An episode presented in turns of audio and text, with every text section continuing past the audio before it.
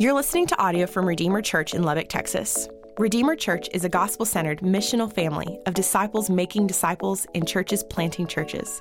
If you would like to get more information or donate to this ministry, please visit redeemerlubbock.org. Well, welcome everybody. My name is Dusty. I'm one of the pastors here at Redeemer, and I'm really glad that you're here. Before I jump into the time uh, together in the Bible today, I had a really cool week. Um, there's some really cool and really hard things that all happened this week, but the, the coolest thing that happened was uh, we were together in um, our bunch of our church planners in our Redeemer network. That if you go back maybe eight years ago, that what that gathering was like was Cedar Canyon. Cade and Davel and I went with two other pastors and a couple of their people. So really, it was just three lead pastors at that time. And this week in Brady, Texas, there were give or take, I think a little over 40 uh, guys, and it was all lead pastors or prospective church planners. And this is a big part of our vision from the beginning, as well as things we've updated with Worth It in this past year. That um, a lot of the churches we've planted over the last few years, like Abilene had three guys they're looking at planting, Midland had three or four, uh, Pampa has one that they're going to plant in Borger, and all this cool stuff. And I just wanted you to know that God's at work. Let's keep praying, let's keep serving together, and see what the Lord would do in the middle of that. There were also some incredibly difficult things that happened in the life of this church. So, and I think this is what it means to have life together: is there's going to be some huge wins and then some very difficult things that are happening all the time, and that we'd lean into the Lord for all those. So, um, we are in Luke six today, and you, you heard um, a second ago the scripture read. And um, here would be where I would say why this is going to be this way that Jesus ate, who Jesus says that this might be some of the most attractive things that you'll ever hear Jesus say. That you'll hear this and you'll be like, oh man, like I don't see that anywhere. I would love that. If that were true, if I could know a God that would say something like that and follow that, and there would be this a, a different way than what I tend to see and it relates to how, how unloving and, and judgmental our world is how unloving and judgmental our world is. It, you experience it in so many different ways. And it, just because you say that you are loving and accepting doesn't mean uh, that, and that see things the way that we see it and that live in a way like we live it. And that, that's when things tend to come together like that is when there's a level of agreement. And you are very loved and accepted um, as long as you live in a certain way and as long as you agree with whatever orthodoxy would be within those circles. But as soon as soon as you break from that, that all of a sudden that community and set of values that formerly were very loving and accepting all of a sudden becomes very unloving and judgmental. That's how the whole world operates. All right. Now, for a long time, that sometimes those comments were reserved only for Christians, and I'm not saying unfairly that I think we have to own the fact that oftentimes we as a people collectively have been unloving and judgmental. And I think the ones that were probably had the worst odor about it were whenever we, uh, whenever we this air of like we're way up here and you're way down here, and how could you possibly make that mistake, or how could you do that, or how could you think that, as if that all of us are way above that. I think we have to own the fact that um, that, that is true. Uh, my only point would be is we've got good company in that because this is human nature, all right? That we, we're going to be very prone to getting on a high horse and collectively only really loving and accepting and avoiding judgment of those that already are kind of like us. And Jesus is going to show us a different way. So, what we're going to do, we're going to look at really both of those components about um, positively being loving and non judgmental in each of these two sections of the scripture today. And I, I, do think this could be incredibly attractive, this way of Jesus that's countercultural uh, uh for every people and every culture. So uh, let's pick up in verse 27. And I'm going to reread this whole section here uh, because it truly is revolutionary. Um, and, and he says, These are Jesus' words I say to you who hear, love your enemies, do good to those who hate you. Bless those who curse for you. Pray, pray for those who abuse you. To one who strikes you on the cheek, offer the other also. The one who takes away your cloak, give him your tunic. As well. demand them back. As those who, uh, as, and as you wish that others would do to you, do so to them. This is sometimes called the golden r- rule: to do unto others as they would do to you. If you love those who love you, what benefit of that is you? In fact, I'm just going to stop right there because I'm going to pick up in verses 32 and 33 in just a moment. Um, um, let me let me read verse 35. The end of it. It talks about uh, you know loving your enemies, do good and lend, expecting nothing in return. Your reward will be great, and you will be sons of the Most High. For he is kind to the ungrateful and the evil. Be merciful, even as your Father is merciful. We'll pick up with those two verses I skipped over in just a second.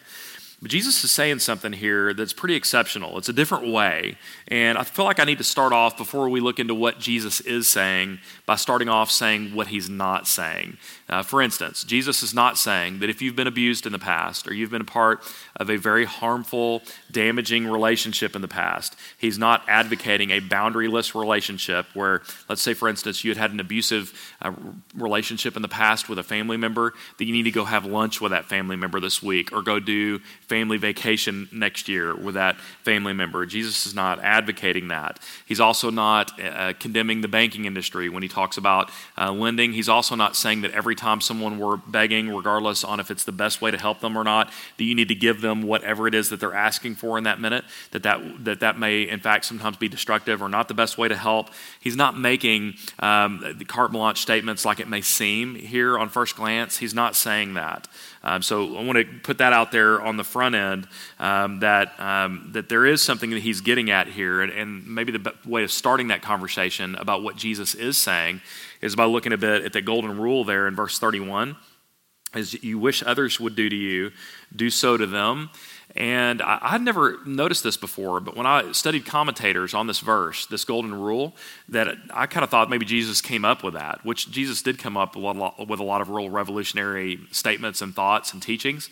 This would not be one of them, except for one aspect that um, in classical Greek thought, which is really the thought that dominated Jesus' day, that it was a Greco Roman world, even that Israel lived in under that rule. So classical Greek thought would have dominated the day.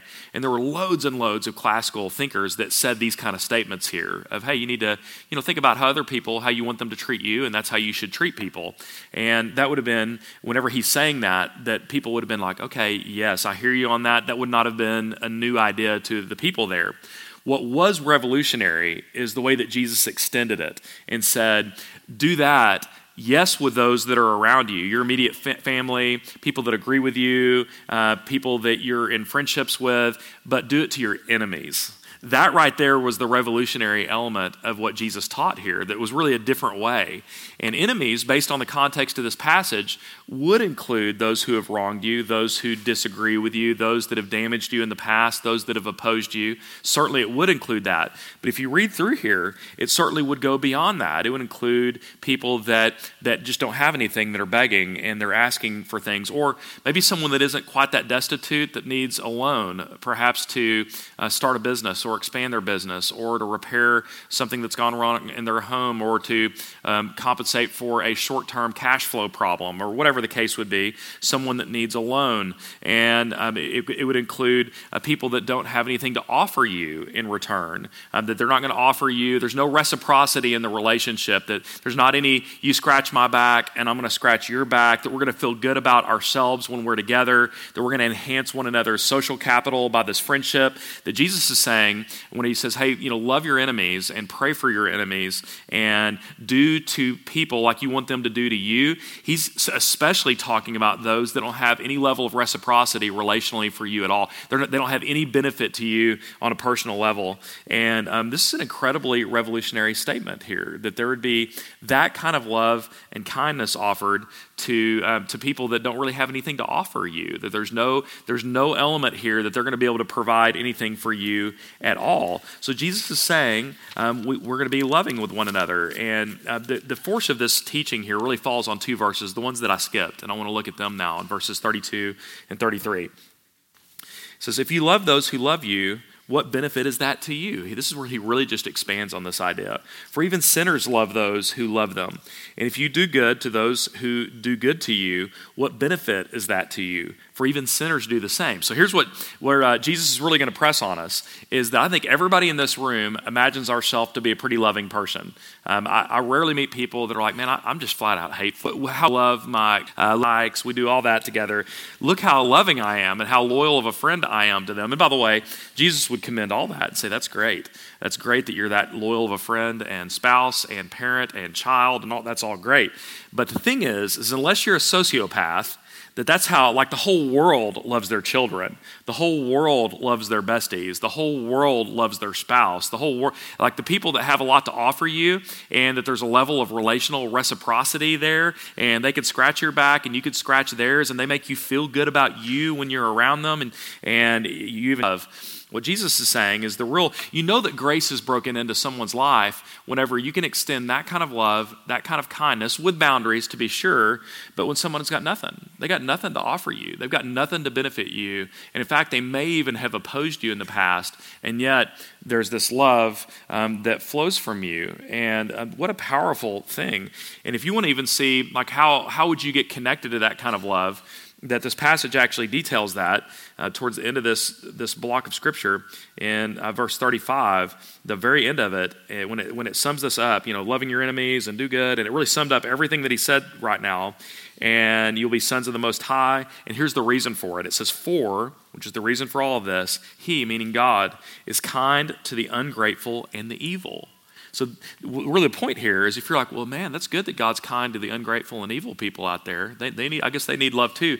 That, that's you, all right? Like that, that's you that we're talking about. Elsewhere in the New Testament, the Apostle Paul expands this idea and says, For while we were enemies, and then it talks about what Christ did for us and laying his life down for us, being resurrected from the dead, that you, spiritually speaking, you may not have thought of yourself this way, but spiritually speaking, you were, before you committed your heart to him, you were opposed to God. You were an enemy of God. But God's response to that was not to, you know, turn his back to you and fold his arms and be like, well, fine then. You know, that, that's the whole point, is he went and sought those who were strangers. Uh, he went and sought those who were wandering from the fold of God what he went and he went and found you. The, the, he went and left the 99 sheep, and he you're the one sheep he went and found. You're the one he went and sought and pulled back to himself, and he demonstrated love to you. He demonstrated kindness to you, not because you deserved it. And trust me, you had nothing to offer him back. You're like, well, I'll offer him my praise. So and was resurrected from the dead for your benefit.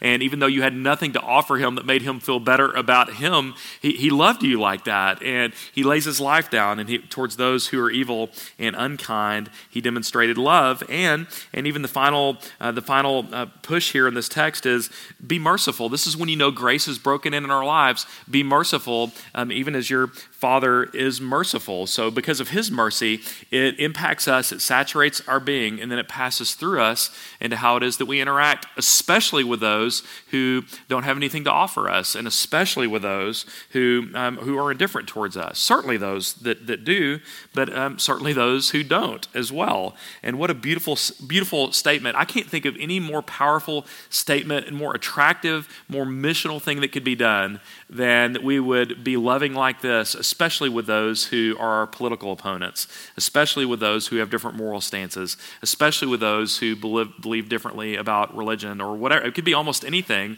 And that we would, not to say that all these things are equal and that stances are all the same, that's not what I'm saying, but that this kind of love and um, engagement and kindness would mark us. I don't know that there would be anything more beautiful and attractive about that in the whole world than us being like that. So now let's move to the second section. So Jesus is showing us a different way of being loving where we are saturated with his kindness and grace through Jesus' death and resurrection, through the Spirit, through the promises, and then, uh, then loving people who have nothing to offer.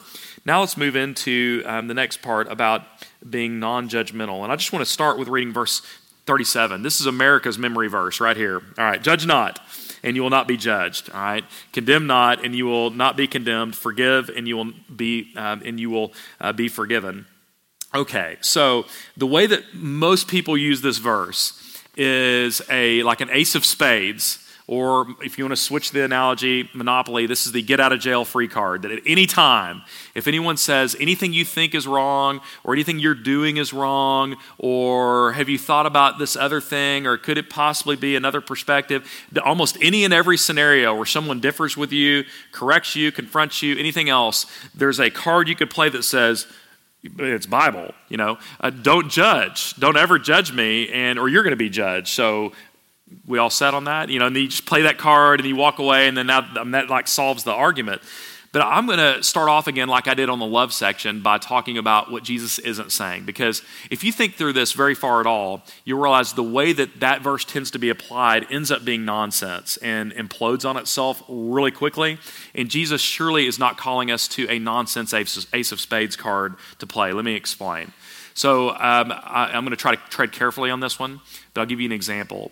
The other day, I read an article that was incredibly um, debated on uh, on the interwebs out there, and there's a guy named Mark Galli who is the outgoing editor of a magazine and online art, uh, publication called Christianity Today.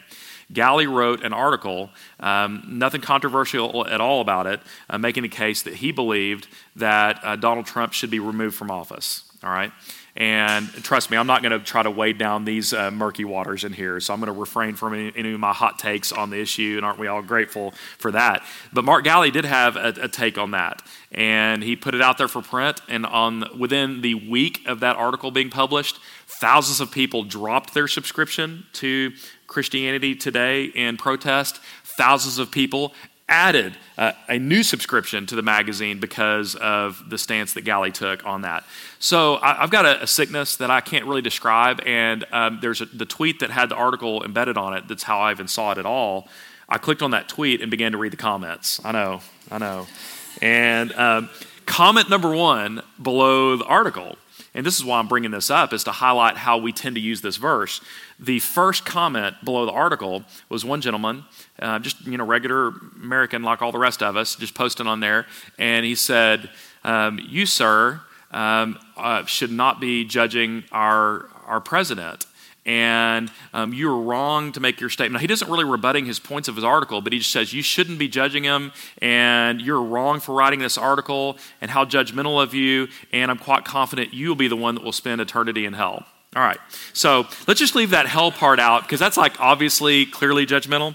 But let's just even say that that last sentence didn't exist at all. Let's just think through whenever you, you use the don't judge card like an ace of spades, he essentially is saying, You're wrong. You're wrong for judging. You're wrong for writing the article. You shouldn't ever judge somebody like that. And what's he doing is he says all these points. He's judging, right? And so, like, that's exactly what you do. Anytime you lay the ace of spades down in a don't judge me, you're wrong for judging, you're, you're judging someone. And so, Jesus clearly can't be calling us to nonsense which is what you're doing whenever you play those silly games. Surely, Jesus is not saying that, um, that we, we, can't, uh, we can't disagree and we can't rebut an argument, that he's not saying that all moral activities um, are exactly the same. Surely, he's not saying, you're, don't call me Shirley, um, whatever, uh, but he's not saying, he's not saying that, we, um, that, that there wouldn't be a time when we would need to confront someone because some activity is really harmful to themselves, to others, for society dishonoring to God. In fact, we're going through Luke Roch family. Let me give you another perspective on that. And actually, you, you, need to go sell everything you have and then and then move. You know, he, he's all, all the time offering rebuttals, corrections. Clearly, Jesus is not saying that um, we just need to live and let live and never never rebut, never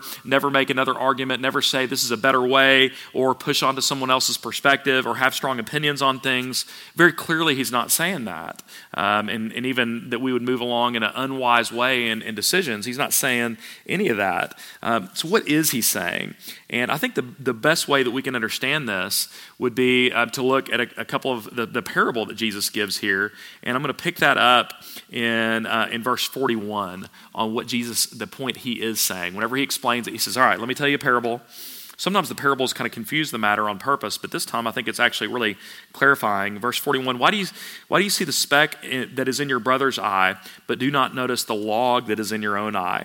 How can you say to your brother, Brother, let me get that, take out that speck in your eye, when you yourself do not see the log that is in your eye, you hypocrite?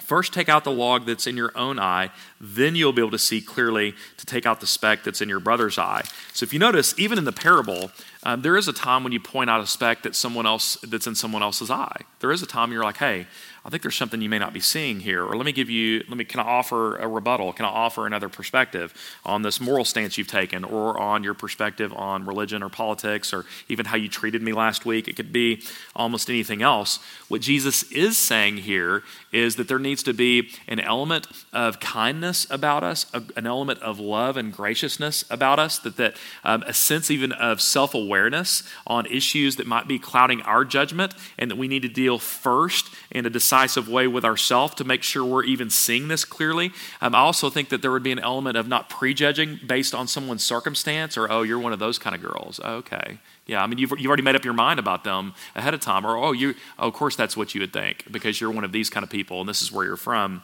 Um, that we're going to avoid prejudging, but also uh, any kind of self righteousness where we're up here and other people are down here, that that would be, um, that would be out for sure. And I think for a lot of you in here that have walked away from the faith or away from any kind of organized Christianity, there's a really good chance that this might be the reason why. Is you just got the sense that you maybe you made a mistake and, and you even know that you did, but there was this air of superiority that they were way up here and that they just don't know how anybody could ever do what you did, and maybe not aware enough of very similar struggles that they've had that have manifested themselves in different ways, and maybe they haven't done that thing. Maybe they even actually have. They just did a better job of covering their tracks and that, that sense of hypocrisy and lack of self awareness and lack of their own sense of grace that they've received from the Lord, um, that, that those parts right there just they stunk to you. And um, listen, I mean, we've seen this a lot of different times in your life, I'm sure. Um, you know, have you ever had a, a, situation where, you know, there's a marriage and they both feel entrenched in their positions? They feel perfectly justified in withdrawing and pulling away from the relationship. They each have their reasons and they feel perfectly justified for them. And you listen to both of them, you're like, man, I don't even know. Or maybe someone in a professional situation like I had a few years ago, where uh, this is the sand in the gears in relationship is a lack of a sense of self and um, even how um, your own issues and um, your need for grace and how we project. So I'll give you an example. Um, so I had a um, very difficult situation. My dad had died. We were, um, we were raising my little brother, and I, at the same time, I was more or less forced to resign from a church um, because of disagreements with my, my pastor supervisor. And man, I was super bitter. And if you'd have talked to me in 1997, 1998, I would have given you all the reasons that they were really wrong. And some of those actually were correct at the time. There's some of them that weren't fair, but you know they were afraid of people's opinions and a few influential church members, um, you know, operating out of fear because of new kids that were coming to the youth group. That they they reacted out of fear and conservatism and other things like that, um, and um, and in so doing really made a bad decision. All this. And like that, that was it. That was the end of the conversation for me. And if I would have been having a conversation with you, I'm quite sure I would have been pretty judgmental about the perspective of not only my boss and pastor, but that church as a whole on their perspective. So you fast forward a few years, and I work doing whatever to support my family for a year and a half. I end up, we end up moving to Lubbock when Amy started medical school, and I get a job at Southcrest Baptist part time. That turned into full time a year later, and then everything kind of settled down. And once, like, it seemed like my family was being provided for, and my career was kind of moving again, and things like that, and my family was all right I began to kind of be able to take a step back and began to look a bit, honestly, take the log out of my eye and began to see a bit more clearly exactly what the speck was there in their eye, but even began to see, oh my goodness, look at this log. And um, let's start with the fact that I thought I was more spiritual than everybody in the room. Let's start with that one. How about the fact that I wrongly thought as a 23 year old youth guy that I was a change agent in a 60 year old church that had been around and in a very small uh, rural community in, um, in Texas. And, um, and I changed where they'd been going to youth camp for decades, my first summer there, and a lack of wisdom, arrogance, moving too fast and a whole bunch of other things, everywhere from being unwise to even sinfully arrogant. And, um, and it took me a while, I'm talking years, to get perspective to be like, okay, like I, I, I think I kind of see where they went wrong, but now I see where I went wrong too. And we even actually got on the phone and had this incredibly uh, great conversation where we both admitted specific wrong to one another and apologized to one another. It was beautiful and rare and awesome and healing to me. And this is the way that Jesus is pointing out to us here is, hey, look, the, the sand in the gears is you're going to be mad about things and you're going to see things from your perspective and it's going to be so hard. We're going to have to help each other see it.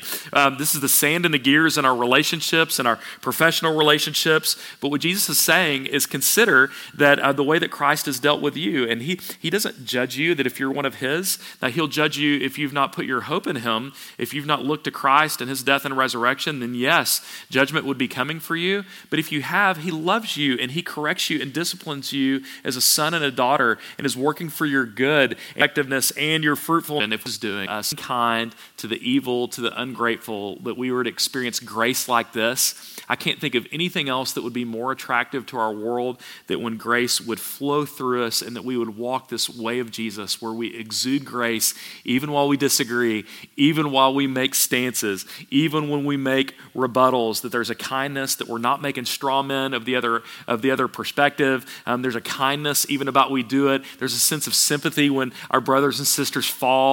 Um, there's a, a, kindness even to those who leave the faith that would mark us um, as a people because that's exactly what Christ has done, even um, and um, that we would walk in this. So, Lord, would you let this mark us? Would you let uh, be this kind of people that would walk by grace in your kindness? And I pray this in Jesus' name. Amen.